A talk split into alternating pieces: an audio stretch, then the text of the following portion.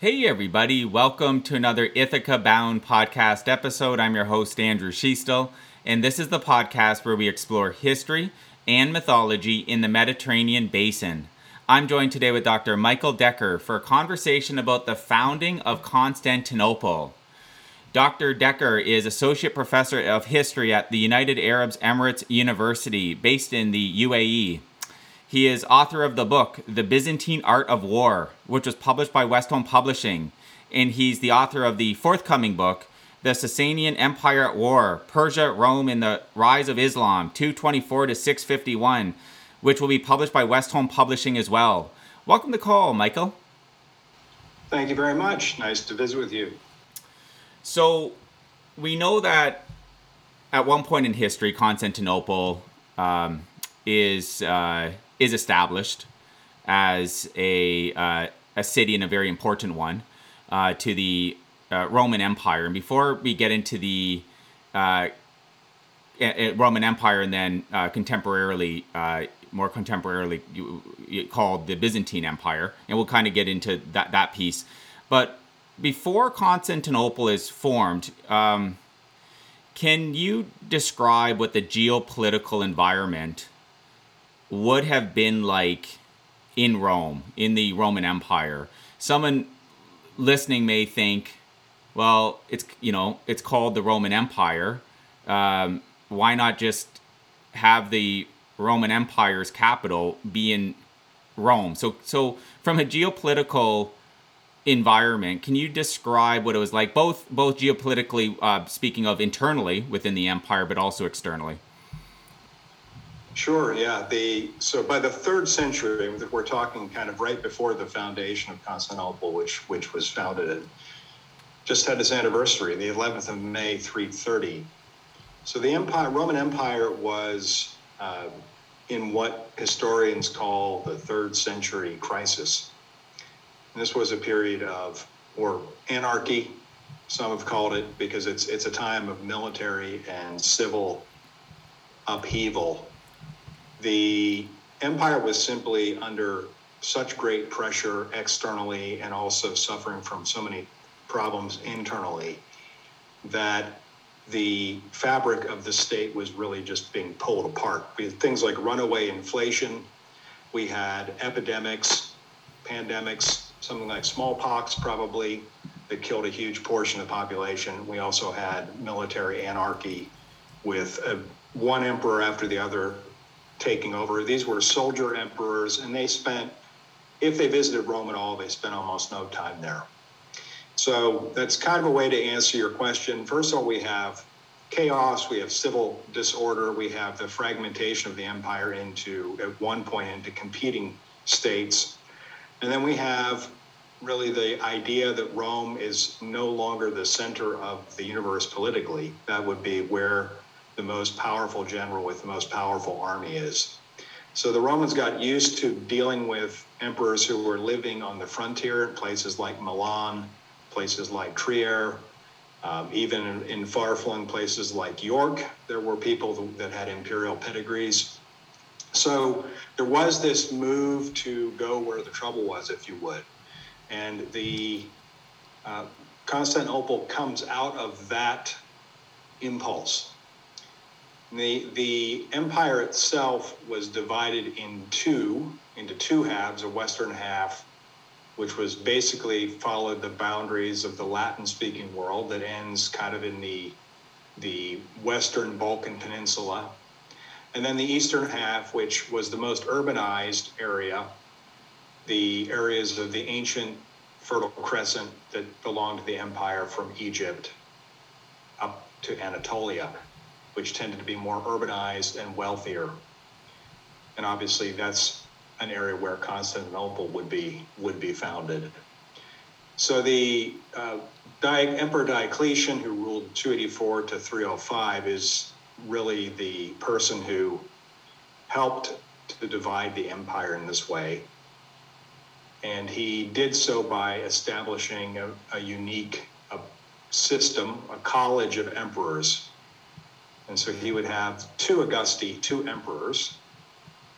So each emperor was Augustus, one in the east, one in the west, and then each Augustus had a Caesar, an imperial colleague, who was basically his heir designate or his heir apparent, who would also be his his right hand man, if you will, who would go and fight the fires that needed to be to be fought on the frontiers, especially either against Persia or against the the Germanic tribes uh, in the north. So that's uh, Diocletian himself spent most of his reign living in Nicomedia, in what is today Turkey.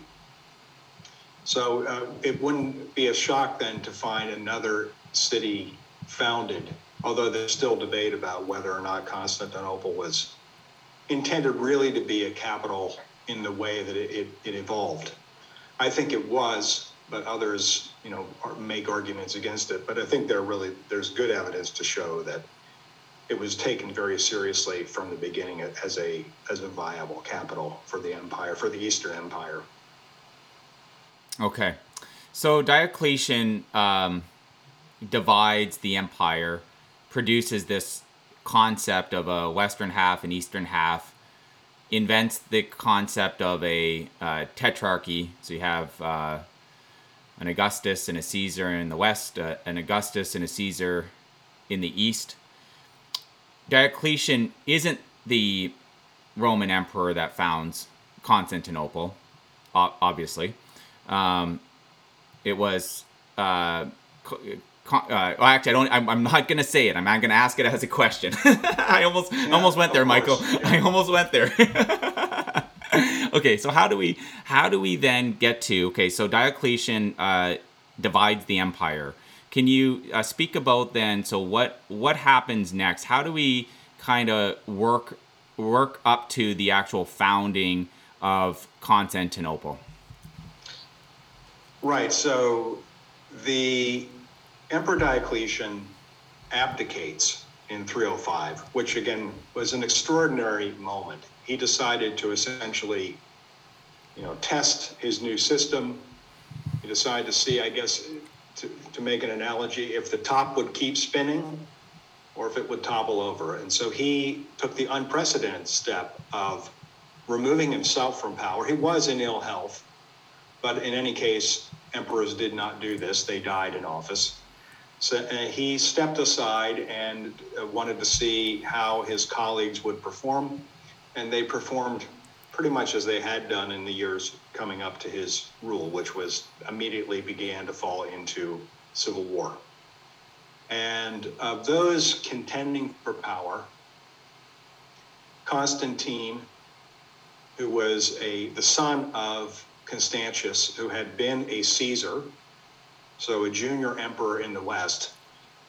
Constantine rose up, uh, acclaimed by his troops in Roman Britain, and basically began very methodically to move onto the continent and then begin to challenge for power. Now, the civil wars that would carry Constantine to supreme power are, you know, that's a subject of multiple podcasts, and it's very complicated political history.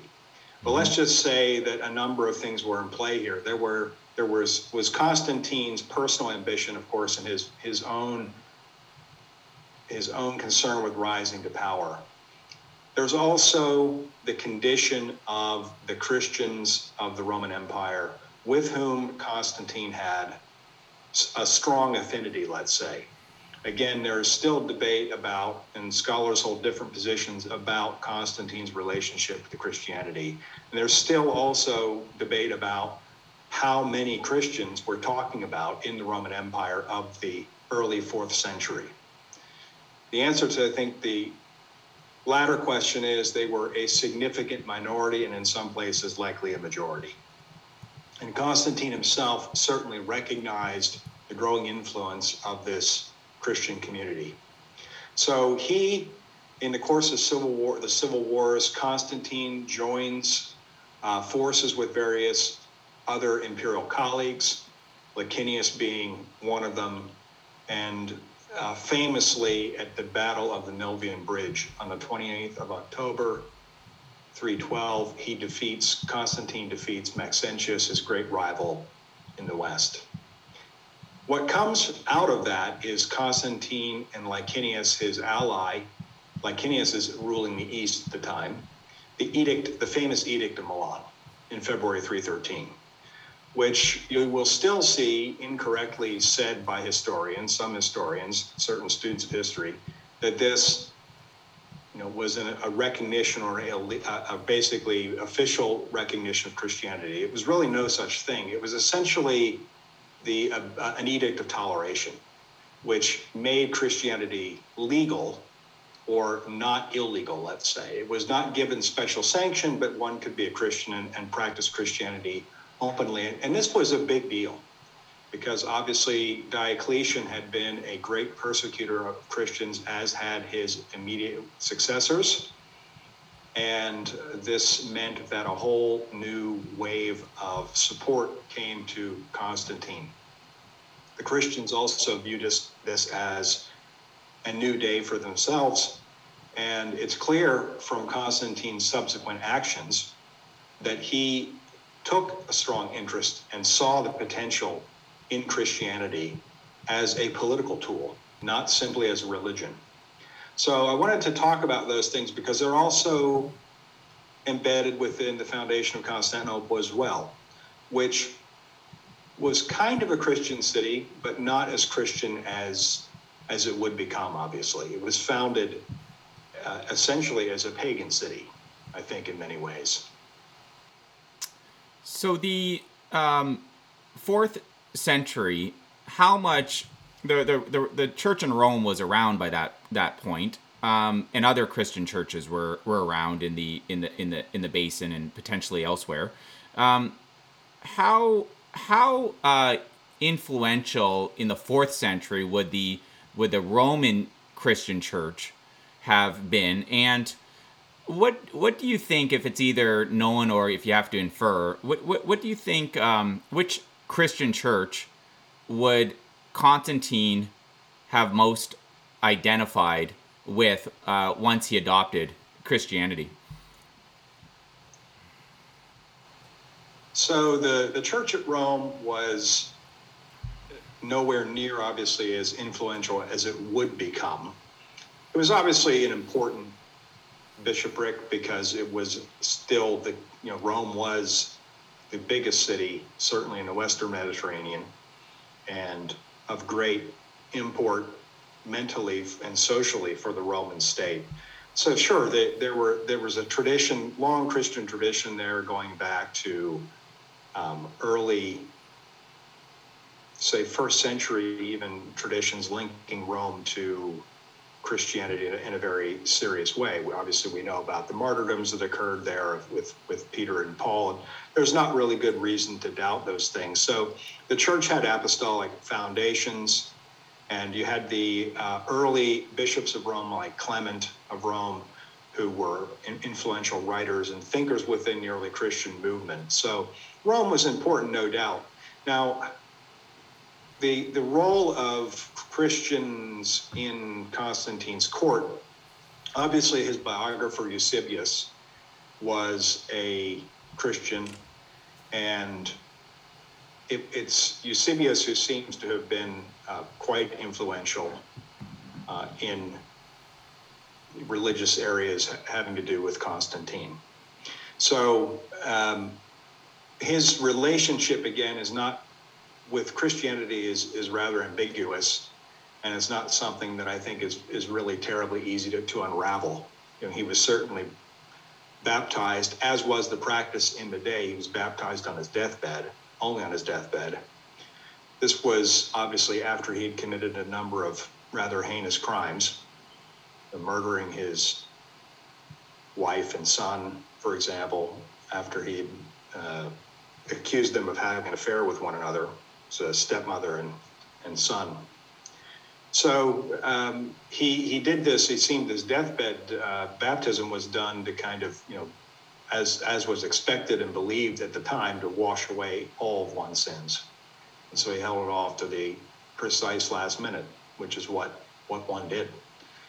So uh, yeah, his relationship with Christianity is is not entirely, you know, clear in many ways. He certainly built a number of pagan temples in Constantinople, and he continued to use a lot of pagan imagery in his coins, in his building programs. Uh, he he certainly was uh, a follower of the unconquered sun, Sol Invictus. That was one of his main cults that he seemed to sponsor as emperor. Uh, on the other hand, you know, he did confiscate temple wealth from took took wealth from pagan temple sanctuaries and gave it to Christians throughout the empire. So, you know, he he's a complex figure. And yes, he's a saint in the Orthodox Church today, but uh, he also had a lot of irons in the fire, I think you would say, politically, and perhaps personally too. You know, we tend to be as as moderns and postmoderns very cynical about a person like Constantine and think he's just using these things for one reason or the other, and that's often how he's portrayed. But I also think we have to remember that that he's a, a, a person with probably complex and, and not entirely non-contradictory elements to his personality and to the way he thinks. It is astonishing that he sees fit to call, you know, all the bishops of the Christian world to Nicaea, which is modern Iznik in Turkey in the year 325, and holds well, what is the world's first ecumenical church council? He establishes the precedent that the emperor calls the, the council, the church to council. And there can be no, at least in Orthodox theology, there can be no church council without the presence of an emperor. So there's not been any church council of, of ecumenical variety since 1453, when the Byzantine Empire fell to the Ottoman Turks. So he's a fascinating character in this way. And uh, certainly, you know, there there must be a political element to to his uh, flirtation, let's say, or his relationship with Christianity. But I also think there's probably something personal there as well. You know, his mother is, of course, said to have been a, a staunch Christian, which is where he would have origin, originally come to to understanding something about the faith. And Helena herself is really the founder of the Holy Land. I mean, it's an, astonishing moment in history between what mother and son actually accomplish regarding the promulgation of, of Christianity. It's it's really kind of probably not appreciated enough their impact in history. Interesting, yeah. Um, an entire episode could probably be focused on uh, Helena and uh, in that in that uh, that event. Um, so I'm going to go back. So I will go back to. Thank you for expanding on all that, Michael, and may, maybe more closer to the end of the episode because I want to get back to the founding of Constantinople. Um, but I'm probably going to ask if we have time then about the church in Constantinople and when when that kind of starts to um, have more more influence. But I think we can set that aside for now, so we can go back to the events um, surrounding the founding sure. of Constantinople. Um, but right before we get to that, um, before Constantinople is founded, Constantine's in power. Where do you do you think or know if he considered himself and his empire to have a capital? And if so, where was that capital? Well, that's a good question. You know, I I'm not sure I could answer that fully. I would say that Constantine had been a hostage at the court of Diocletian in Nicomedia. So I think for him, you know, this idea of there being an imperial city outside of Rome was was certainly something he was used to. You know, wouldn't have taken him a great leap to to figure that we can found other great cities. He'd obviously spent time in Trier as well. So, and, and built there, you know, established buildings and, and done things that an emperor would do. So I think that for Constantine, it, it was really more about where the emperor is. Where the emperor is, that is the capital. And uh, so many of his contemporaries really spent, again, very little time if they visited Rome at all. Now, obviously, Constantine did build in Rome, and he we have the great Arch of Constantine there. We have the the colossal statue that survives of Constantine in Rome. So he had a relationship with Rome, but I, it was not the kind of umbilical relationship that you'd think of between the emperor of Rome and the city of Rome. It was really now a, a shifting uh, focus of power that the, the, the seat of government is where Caesar is. Where is the emperor? And along with the emperor goes basically all the apparatus of government, all the officials, minting, all the administrative capability. And quite frequently, you know, that whole apparatus was on the move because these men were not simply emperors, they were also soldiers. They were actively fighting, moving from place to place. And so that I think really that that mobility and the need to move along the frontiers really undermined this notion of the permanent capital city uh, as such. And I think that's one of the reasons why Constantinople, when it's founded, really takes root in the period after you know Constantine, the after the end of these soldier emperors, which really ends because of the catastrophe of the death of the Emperor Valens in 378, fighting the Goths at Adrianople after this, the Romans probably wisely, you know, uh, come up with the idea maybe this is not a good idea, and maybe we should not have our head of state campaigning in person to be killed at the hands of barbarians.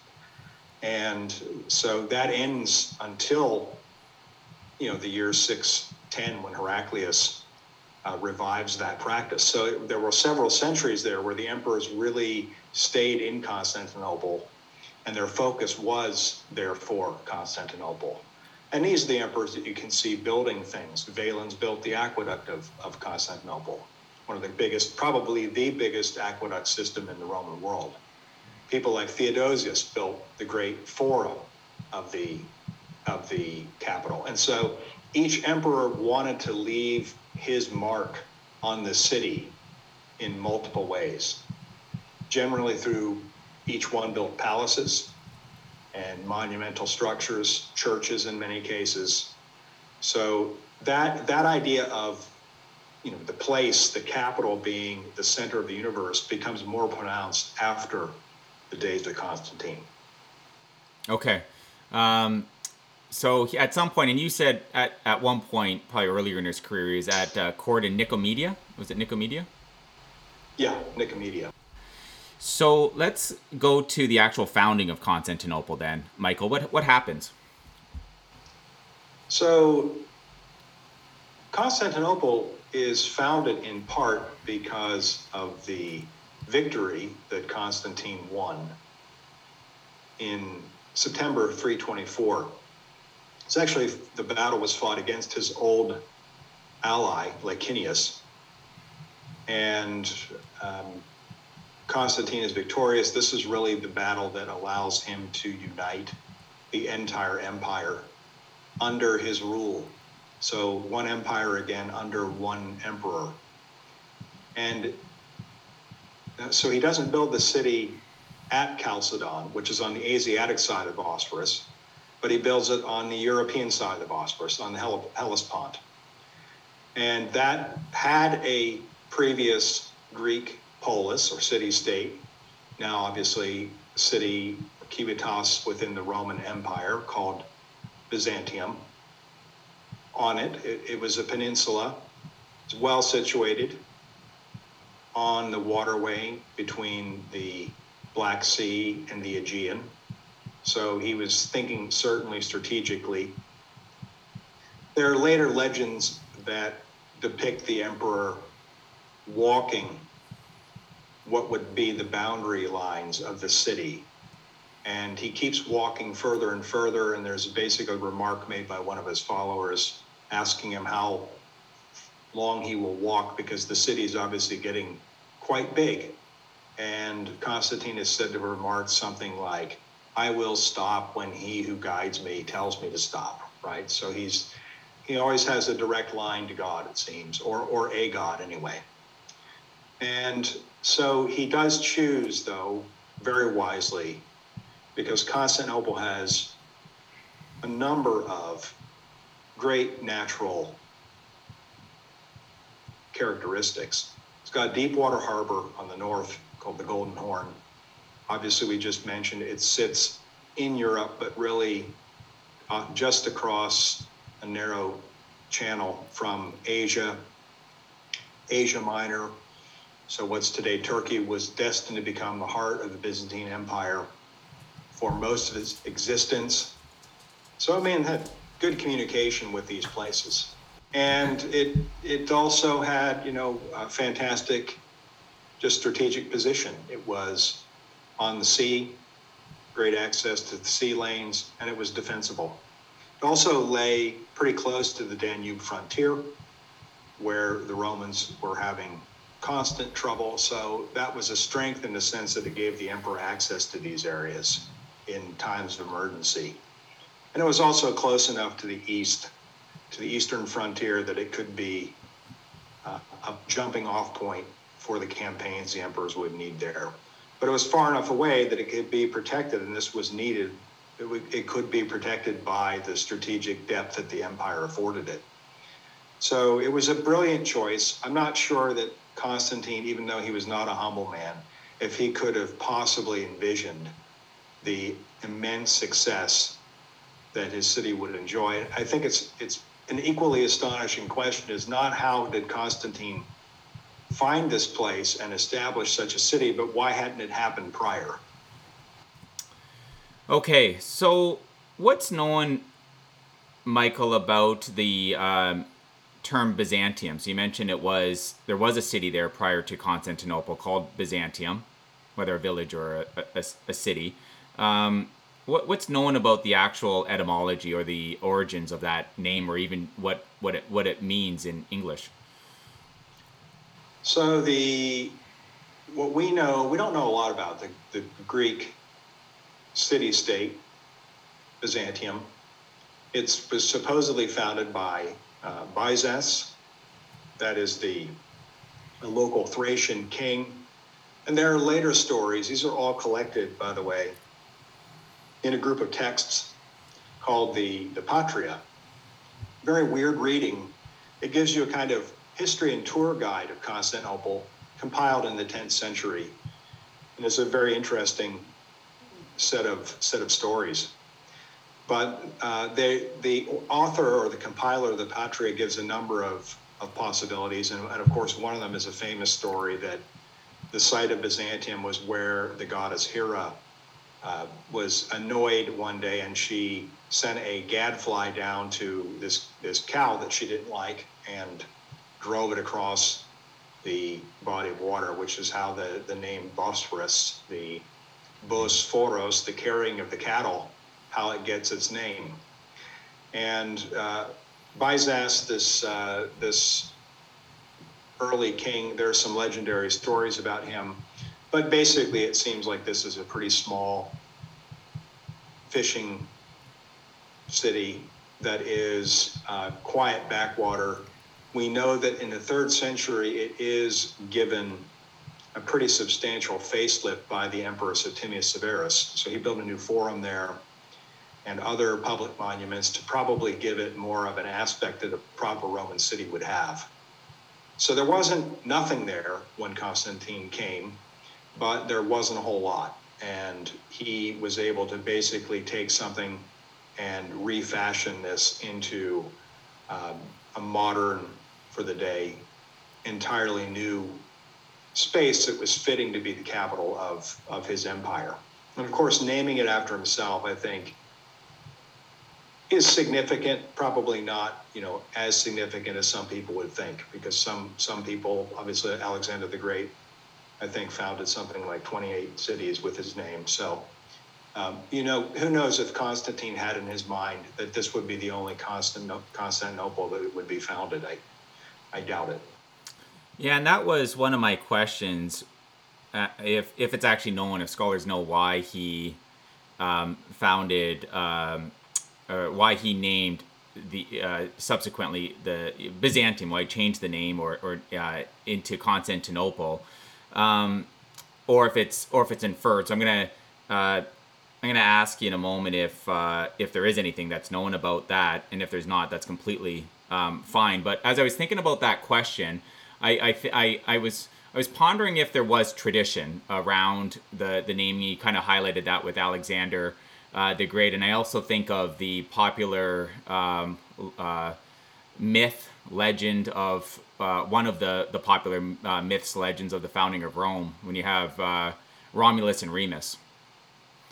Um, so you know, wondering if uh, maybe he's just following tradition or something or a common practice at that point in time what do you think? Is there anything known, or, or what can you infer about why he uh, ended up calling it Constantinople? Well, certainly there were precedents for this. Like the, obviously, the Emperor Hadrian built cities. Hadrianople uh, was was named after him, and it was so that obviously not an immediate predecessor of Constantine, but it was part of what an emperor's job, what made an emperor a good emperor, was building. And the more building, the better, and, and so much the better if, if an emperor could build a city. So Constantine was really following in this long tradition of imperial building programs. City building was not as common in terms of naming it after emperors that it would become, but there were places like, you know, Diocletianopolis. There were places like uh, especially later, Marcianopolis, named after the Roman Emperor Marcian. So almost every one of his successors would build a, a city or at least remodel a city and rename it. So that was very common practice so because it was seen again as the duty of an emperor to be a builder, to be a renovator, to be a restorer, something that would give a public face to the political efforts that one was making. So that became very common. And I do think Constantine influenced that. He didn't invent it, but he certainly influenced it, and he certainly inspired it as well. That he reinforced this notion that good emperors are emperors who build things. And his most famous, I guess, imitator in that way would be Justinian in the sixth century, who you know built like crazy and built so much. And if he didn't build it, he still claimed he built it even if his immediate predecessor Anastasius built it, we have instances where Justinian took credit for it. So there was a lot of cachet in this kind of large scale building activity. And I think Constantinople fits into that tradition. It's a great way to make a statement, too, about the favor of the gods or the favor of God, depending on, on what religion you subscribe to. But it was in large part, you know, a monument, a living monument to celebrate his victory and the divine inspiration or the divine guidance that really led to his being chosen, right?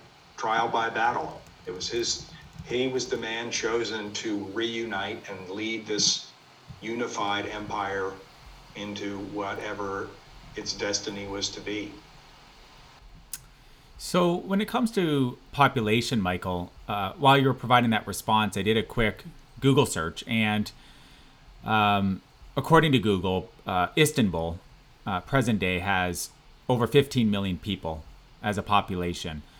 Do scholars have any sense of what the population of Constantinople would have been at its height under Roman Byzantine rule, and what the city's population at its height would have been under Ottoman rule?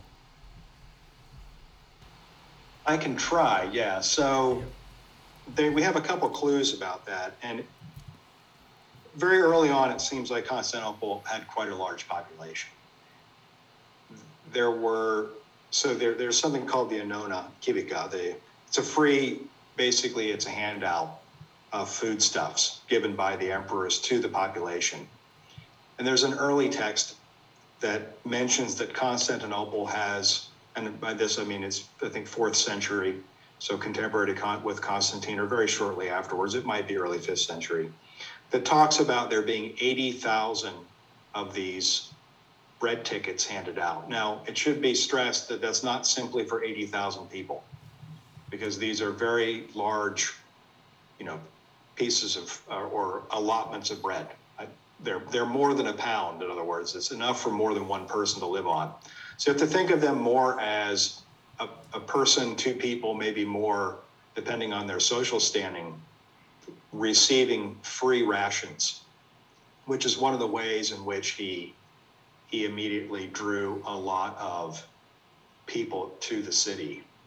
So that's that's one thing we know for sure that there there the population. You know, he moved people from other cities there. He moved prominent Roman senatorial families from the old city of Rome to the new city of Rome to immediately give it the sort of cachet and to bring in wealthy individuals that would give it the kind of civic life that every city needed to survive at the time. So I think that's that's a crucial indicator of the fact that this is a very large city by ancient standards right from the get-go. Terms of how many people there are. So that is based in part on this figure I gave you about the, the bread dole early, earlier and also the expansion of the city walls, which we know, you know, very quickly the town outgrows Constantine's boundaries. And it is, the walls are expanded in the fifth century to meet the threat of the Huns who are approaching. So that's, that's, we know that the city grows very, very quickly. The a, good estimate, I think, of the population basically is anywhere from, in terms of the, the peak of the city, say fifth and sixth centuries, anywhere from a quarter million to a half million. So it is really a broad range that we have. And we're assisted a little bit in this, and we have this remarkable document called the Notitia Urbis Constantinopolitanae, which is basically it's a survey of everything that's in the city in terms of public buildings, private buildings, and so on from the fifth century. And it gives a region by region breakdown from which we can draw some numbers. Now, that interestingly has never been put to the kind of use I think that it could be. Uh, we have pretty crude demographic practices in uh, among a lot of historians of this period. So we don't have a lot of, of, we haven't put that to really good use, but it gives totals, for example, of, of bakeries, public bakeries and churches and palaces and so on. So um, for, to give you an example, this is a fifth century. There are 4,388 houses listed. And again, those are not necessarily simply single family homes. You have to imagine that many of these are multifamily and multi story homes. So this city is right away important, and it grows probably, I would say, up to the half million mark by the sixth century peak, and probably approaches that again after the demographic decline of the dark ages of the seventh and eighth and, and early ninth centuries. It recovers probably up to that neighborhood, say half million or so, around the 11th century during the the peak of the of the medieval Byzantine Empire. And then we know after the sack of the city by the Fourth Crusade that it really very severely declines. So that by the Ottoman conquest of 1453, some estimates I've seen are of a city with only maybe 50,000 people. So you really are talking there about a small group of people living within these splendid, what must have been just an astonishing open air museum, you know, a ruin of this grandeur of this fantastic civilization. Uh, and we know this is true because we have we have early traveler accounts to the Ottoman Empire that describe things uh, that are no longer extant that were there, that were ancient monuments that were clearly visible that were being you know taken and used as building material elsewhere and so on. So that that must have been a really surreal scene. And probably in the Ottoman period, I would say you're talking about a city again at its peak, up in the the half million to six hundred thousand person mark. Obviously today, know, if you visited Istanbul, it's it is just unfathomably large, something like 16 over. I think it's over 16 million now and it's you know traversing Istanbul is a real nightmare. It's it's just such a massive place now. Couple uh, closing questions, Michael, and I'm going to ask it inside of the this the same um, kind of line of speech here, uh, so you can probably tackle both in the same. Um, uh, they're different questions, but you can tackle both in your response. So, when does the uh, church? I want to come back because I said I would earlier in the conversation right. about the church in Constant, Constant, Constantinople. When when does that? When would you say that the church in Constant, the Christian church in Constantinople, begins to pick up substantive influence? In that, in the uh, context of um, uh, Christianity, uh, its network, um, geopolitical type influences, and and then the other part is during the um, during the uh, uh, Constantine's uh, reign, did he consider Constantinople the capital of Rome?